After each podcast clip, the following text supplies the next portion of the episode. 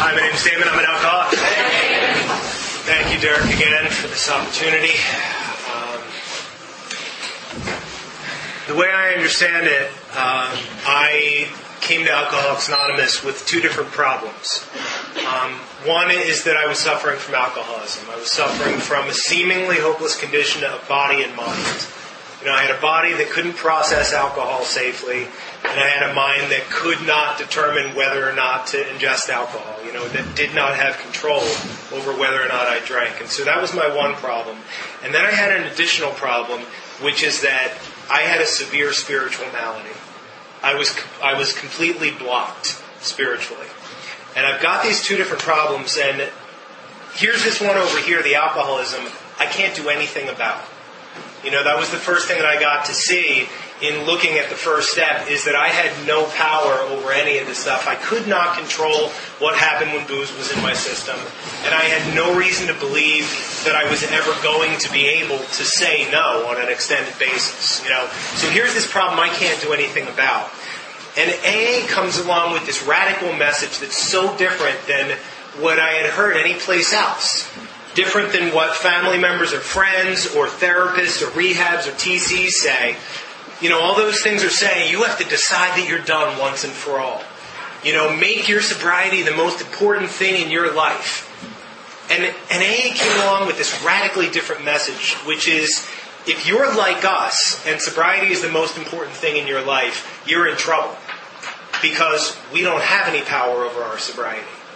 And so what we've done, and we're going to suggest to you, is instead of trying to stay sober, take all of that energy and instead put it into trying to clear out a channel between you and a power that can protect you from it. So instead of dealing with the alcoholism, I deal with the spiritual malady.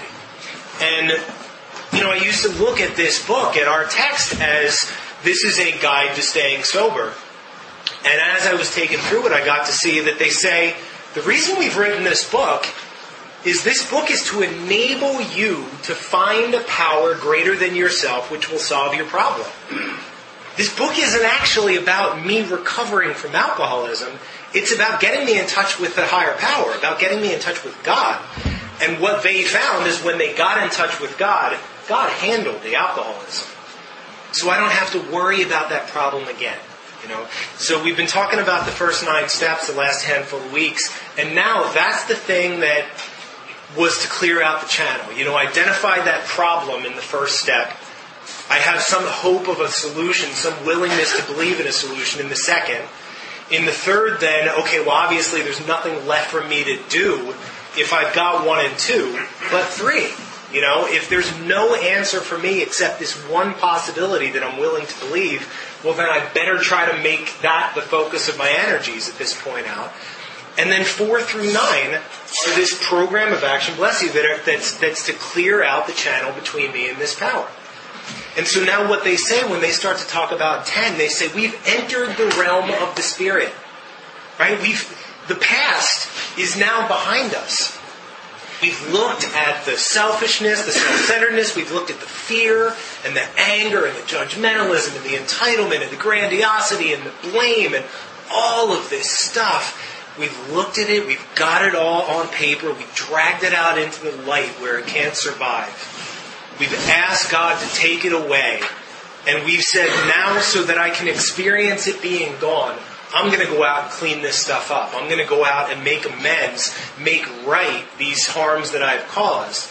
And now that that's happened, we find that we're experiencing a form of conscious contact with this power.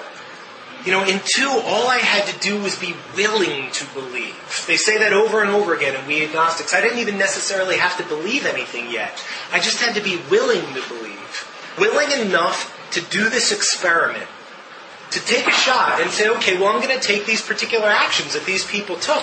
And I found that when I took them, now on the other side of it, I'm experiencing a form of contact with this power. I can now hear it more clearly. I can feel it more intensely. I can answer to it more easily. And at this point, then, it's not about belief anymore. I don't have to be willing to believe. I don't have to believe. I now have experience I can tell you that I have experienced this power in my life and that I could not and would not be here sober right now if that power had not transformed me in a way that I could not possibly have imagined. I don't have to believe anymore. I have experience. And that's a profoundly powerful thing. And so what they say then is that, you know, in this state, they said we've been restored to sanity. Now that's something that I had a lot of confusion about because, you know, anybody's welcome to an AA meeting. And anybody can put their hand up and share. And so I heard lots of interesting and colorful things, you know, opinions and points of view about sanity and insanity. And, oh, I was, oh, how could I be restored to sanity? I was never sane. Or, oh, I'm so insane. You know, I think everybody's always talking about me. And I think every, you know, all these, they talk about something very clearly when they talk about insanity in this book. If you find the word, insanity or sanity, and as you're going through, you'll see it's always coupled with the idea of the first drink. The insanity is that with no booze in my system and every piece of evidence that my life is going to fall apart if I pick it up, my brain is unable to recognize that. And I go, sure, why not? So being restored to sanity just means one very simple thing. It means I can now see the true from the false when it comes to this. And so there's all this, you know, I, I don't even, I don't want to say that there's controversy over recovered or not recovered. There really isn't. You know, there's people who have had the experience of having recovered, and I'm one of them. And then there are people that because they have not recovered, they choose to be comfortable with the opinion that it is impossible to recover. I don't need to argue with them. I have had the experience that I am recovered from alcoholism, and that what that means is in the course of any given day, the only time I think about alcohol is when there's somebody sitting in front of me that's suffering that I need to talk about alcohol in order to be helpful to that person. And that 99.9% of the time is the extent of my relationship to alcohol, whether it's whether it's you know practically or in my head and my heart. And um, and it's a beautiful place to be because if I had, if sobriety was about what it was for me when I first came into AA, which is sitting in a meeting and like, oh my God, let me get through this, and like, am I going to be able to get to sleep tonight without a drink in my system? Gripping the edge of the chair, watching the clock, making the phone calls. If that's what sobriety is about, I would not still be here today. I wouldn't be capable of maintaining that for too long. They say that the problem has been removed. It does not exist for us as long as we remain in fit spiritual condition. You know? Does that mean uh, people will say, oh, well, oh, so you're recovered, so now you can drink? No, I, I have a physical problem. I will never be able to ingest alcohol safely. But what that means is as long as I remain in this connection with God, I'm protected from that form of insanity. I don't have to worry about the temptations, the urges, and the inability to say no when the thing comes up. So there's a qualification to that. You know, they say this is this is what we experience as long as we remain in fit spiritual condition. Right? So I can tell you that as long as I continue doing what I'm doing now, I will never pick up a drink again. You know, there are people that presented sobriety as though, oh, I could be doing everything that AA suggests and just be strolling down the street one day and get struck drunk. And if that's the case, then really, why bother? You know, there's much more available here than that. I can say, as long as I continue to do this, I will not drink. They, they use an interesting phrase. They talk about permanent sobriety, right? Intensive work with others was vital to permanent recovery. But at the same time, I have to acknowledge to this room, I may die drunk. And it's not because AA doesn't work and it's not because there's no God. It's because I may stop doing this one day and they, they make a statement, you know, and, and I, I really appreciate thinking about the we in this book as it's the original fellowship. It's not us today. I could look around the rooms that I go to today and say, oh yeah, it seems to be easy for people to let up on the spiritual program of action and rest on their laurels. I see it happening all around me. But it's another thing to realize The original fellowship, the first 100 that were saying, we've recovered, we're happy, joyous, and free, that we've entered into conscious contact with our Creator is the most important fact of our lives. Like, they're really shouting this from the rooftops. They've created this fellowship. They were saying, it's easy for us to let up on the spiritual program of action and rest on our laurels. So that does two things for me. You know, on the one hand, it cuts me a little bit of slack. That when I do find that I've stepped back in some way, that I'm distanced, I don't have to now whip myself and say, oh my God, I've gotten this all wrong. You know? Okay, so I can say, yes, I'm in, I'm in good company. I'm having an experience similar to, to the one that they're talking about in here. But at the same time, I need to keep very aware of what they then say. We're headed for trouble if we do that. Alcohol's a subtle foe. We're not cured of alcoholism. So now we're in the realm of, okay, I've recovered. Now what? And um, one of the things I love, you know, they, they point out in here that alcohol is just a symptom. Right? So they say a much more important demonstration of our principles lies before us in our homes, occupations, and affairs. And that um, this is something that, and I'm trying to remember the line. I'm to let it go.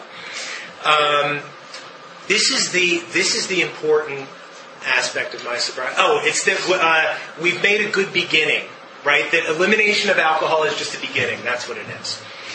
I used to think of that as, oh, okay, so just not not picking up a drink is just the beginning, and now we need to start the steps. You know? And I came to find through further study of it that what they're really talking about is, they say in the original manuscript, elimination of the liquor problem is just a beginning. So when they say now in the tenth step, the problem has been removed, now this is just the beginning. The problem being removed, my recovering from alcoholism is the beginning. And now it's how do I go out into the world and live? Now I've got a spirit that's awake and I've got no booze in my system. And how do I interact with this same world that I seem to function so poorly in before? People in it haven't changed. What do I do? So they say they had to continue to take personal inventory. Um, if I'm continuing to do something, I've obviously been doing it before. And so I look to, okay, well, where did I take inventory? I took it in the fourth step. Um, when resentment, dishonesty, self-centeredness, you know, when these things crop up, when I see something pop up that is not in line with spiritual principles, I need to bring my consciousness to the moment and be able to spot that and be honest enough to acknowledge it. Um, I mentioned last week, like, God takes the compulsion for the defect away. But if I'm not paying attention to what I'm doing, I could be running around acting out all kinds of crazy things that aren't in line with spiritual principles just because I'm not paying attention. I'm not thinking about what I'm doing. So Bill, he talks in, uh, in his story about, he's sort of outlining the steps and he says, I was to test my thinking by the new God consciousness within. He's talking about that, that 10th and 11th step, you know, that now I've got to, now that the past is behind me and I'm in the present moment, I have to look at like, what am I doing right now? And is this in line with spiritual principles? Or am I beginning to build a new resentment? Am I beginning to cause new harms? That later on down the line, I'm just going to have to inventory those, and I'm going to have to confess those, and I'm going to have to make amends for those. And so instead of accumulating new garbage, let me keep, keep that channel clear. He says common sense would become uncommon sense, right? So what I used to do is go through the world and when I was about to do something, if somebody cut me off in traffic, there would be this thought of, oh, okay, well, what do most people do in that situation? Oh, I'll flip the guy the bird. Or now I'm going to tailgate him or whatever. And I think, well, that's, yeah, that's what most people would do in that situation. So I went by what was common sense. What do I, what do I hear, how do I hear most other people react? But what they've asked me to do at different points in this process is to look around at the world and see that the results that normal people seem to be getting aren't all that good. And that if they're not in contact with the power, that might be okay for them, but my life depends on it. And so I can't use common sense. I have to test my thinking by an uncommon sense. Continue to look at this stuff. You know, when I see something come up, be willing to deal with it right there in the moment. That may mean excusing myself from the situation so I can go into prayer. Sometimes it's just about pausing and in the moment being able to say, you know what? That thing I just said to you, that's not really the truth. Here's what's really going on you know, to be able to own up to it, to be able to apologize, you know, to have a situation where I'm, I'm in a store and I'm dealing with the clerk and they're, you know, I'm not happy with the policies and so I'm rude to the person and I walk out and I'm going out to the parking lot and there's that little twinge. There's that little feeling of dis-ease that I used to answer with a drink. I can't live with that feeling, so let me shut it off. You know, well, I don't I don't want to go back to that having to shut it off anymore. So it means now I have to address it. So it means stopping, turning around and going back into the store and saying, listen, I'm sorry, I just, I snapped at you. I, I wasn't getting what I wanted and I got frustrated. I realize it's not your fault. I really apologize for that. You're just here trying to do your job, do the best you can. And, um, you know, things like that enable me to continue to enjoy life. Um, I hear people talk sometimes about whether to, you know, do we write the stuff out or not? You know, um, a lot of times I don't. They talk when they're talking about the 11th step. They say, you know, at some point, like we start to become more and more along the plane of inspiration as this goes, right? So sometimes I have an experience and I'm able to see very clearly in my head. Here's what's going on. You are pride and entitlement. And so that's what you need to be asked to have taken. That's what you need to own up to. You know, there's other times when something's going on and I just keep thinking about what they did, or I'm not able to see quite what's going on in me. And so I say, then let me do what I let me do what I did when I first started this inventory. Let me get out the paper and actually write this thing through. You know, and um, and I and ideally, and I don't do this all the time. You know, but call somebody and talk to them about it you know, to confess where I'm at, to own up to this thing so that other people who know me on this path are able to see if I'm headed in a direction that they can start to like, you know, bring me back and, and say, Damon, it looks like there's some things that this has been coming up a lot recently. You might want to take a look at this. Um, so that's the, the sort of like moment to moment stuff in the day. Um, then in 11, they talk about you know, doing this, having a process of this at night so that I can look at, as I'm going through the day, I'm trying to keep an eye on this stuff, but I'm not going to be able to see everything. I'm, I'm, moving around, I'm moving around, and I might miss something. And so let me take some time at night and sort of reflect on the day and think about is there anything that now that I've slowed down that I can feel in my gut that maybe needs to be addressed? Um, but the thing I really wanted to say about 11 you know, on the on the shades we have sought through prayer and meditation to improve our conscious contact with God, right? And so we talk a lot about prayer and meditation, prayer and meditation. If I've been doing half of what they've suggested in here, I've been doing a lot of prayer and meditation throughout all of the steps. Those things are suggested. So that's not really the new ground here. What this is about is me trying to improve the contact that I've made with this power. You know, I, I heard a lot 10 and 11, uh, 10, 11, and 12 really referred to as maintenance steps. But in reading them, they talk about, in 10, they say our next function is to grow in understanding and effectiveness. And now in 11, they're talking about improving my contact with this power. So, okay, if a little bit of contact with this power is getting me some ease and comfort, well, let me see what some deeper contact is going to bring me. And if this is enabling me to be more effective in the lives of others and be more helpful, well, then let me clear out that channel further. Um, I found some fantastic things. You know, 11 for me is about exploration. Um, so, you know, I just wanted to talk about a couple of experiences that I've had. Um, I think I mentioned when I was talking about the second step, there was an attempt made to raise me with a religion, and I was not having it.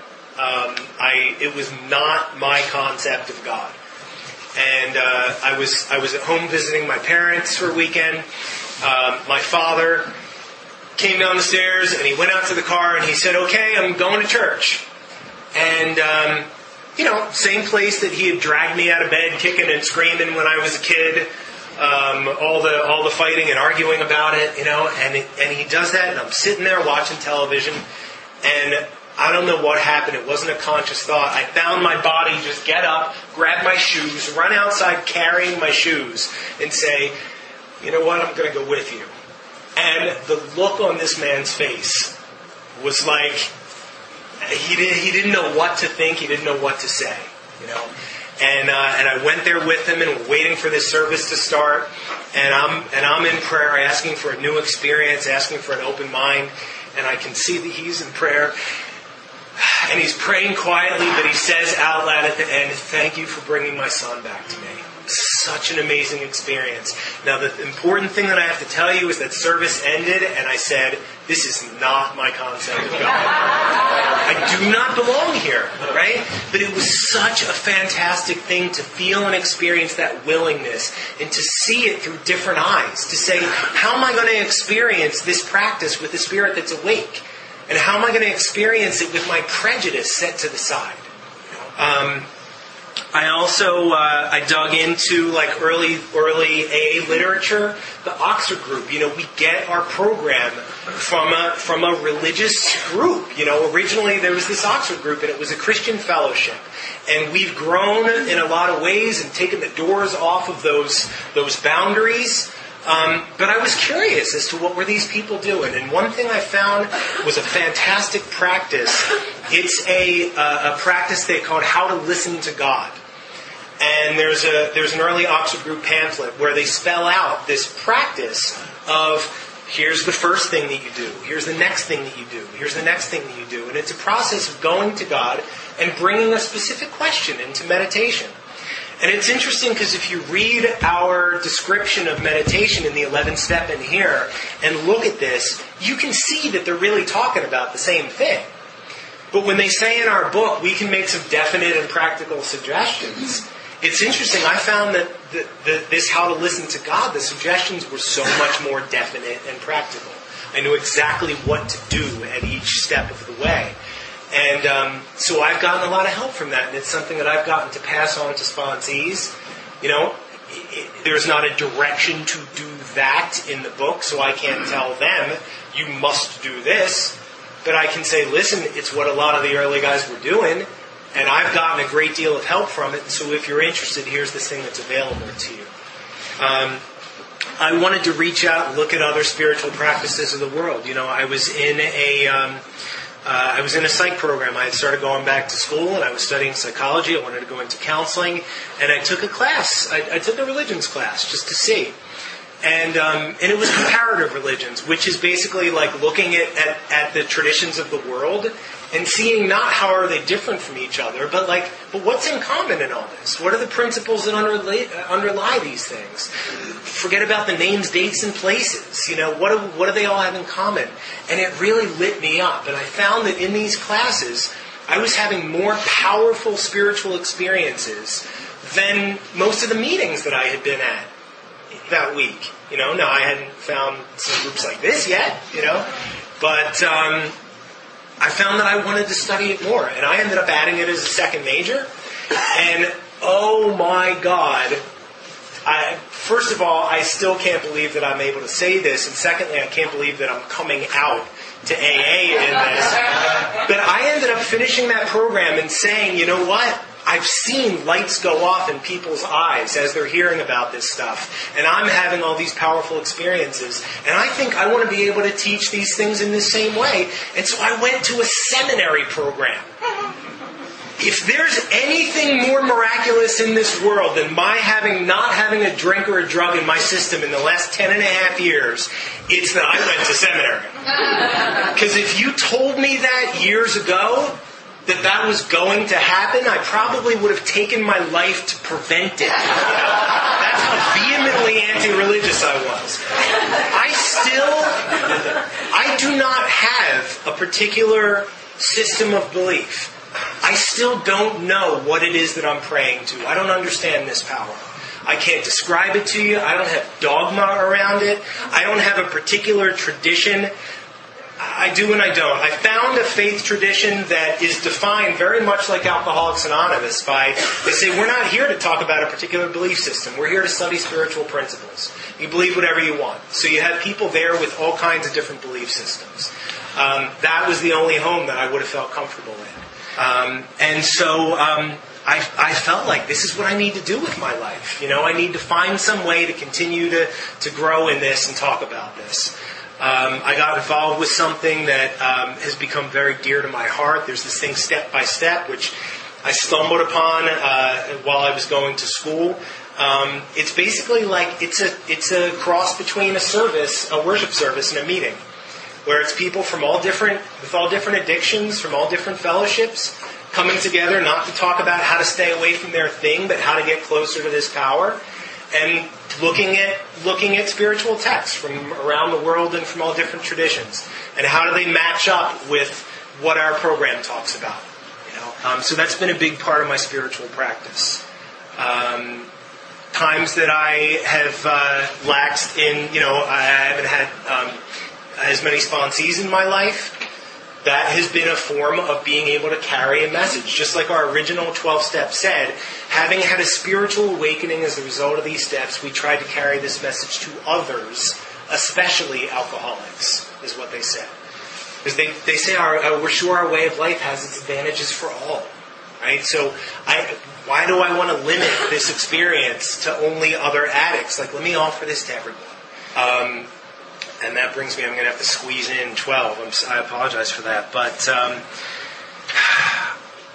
you know, maybe it makes sense that I didn't talk as much about 12 because I personally feel like there doesn't need to be a direction for 12. You know, if I really have had a spiritual awakening as the result of this process, if I was suffering and agonizing in my life before, and a solution has been given me where I had an experience like they described, feeling reborn, not in the afterlife, here and now, feeling reborn. If I've really had that experience, nobody's got to tell me to talk to people about it. I want to jump up out of my chair and run and be like, do you have any idea what's possible here? I, I moved out here and I found some wonderful groups and wonderful solution, and all I can do is think about the meetings that I used to go to in Manhattan and Brooklyn where people are suffering and have no idea that something like what's happening in this room is going on. And I feel like, what am I even doing here? Like, let's get up and go to the city. Come on, get in your cars, you know? Um, I've learned so much more about these principles and about this program by taking other people through it than by me being taken through it myself. You know, this is really where the joy comes in.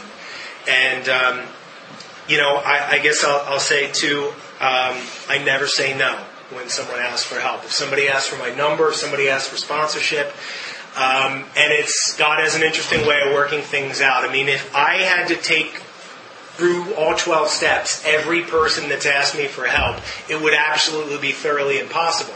But the reality is, most people that ask don't follow through. And so I have the freedom to be able to say yes to everyone and let God sort out, or let their fear sort out what my what my load is actually going to be. And there's times when it's really intense, and I'm sponsoring a whole stable of guys, and I feel like, wow, I, this is a little too much for me to handle right now, you know. And I don't know, you know. Uh, then a couple of the people they drift off into space. They got an inventory to work on, and they don't feel like it. They got better ideas and a couple will drop off, and then a few weeks later, somebody else comes along, and a couple more come along. You know, um, it's been a wonderful, wonderful journey. I wish that I had left more time to talk about 12, but I don't want to take up uh, hearing from you, so I'm going to stop now. Thank you for this experience.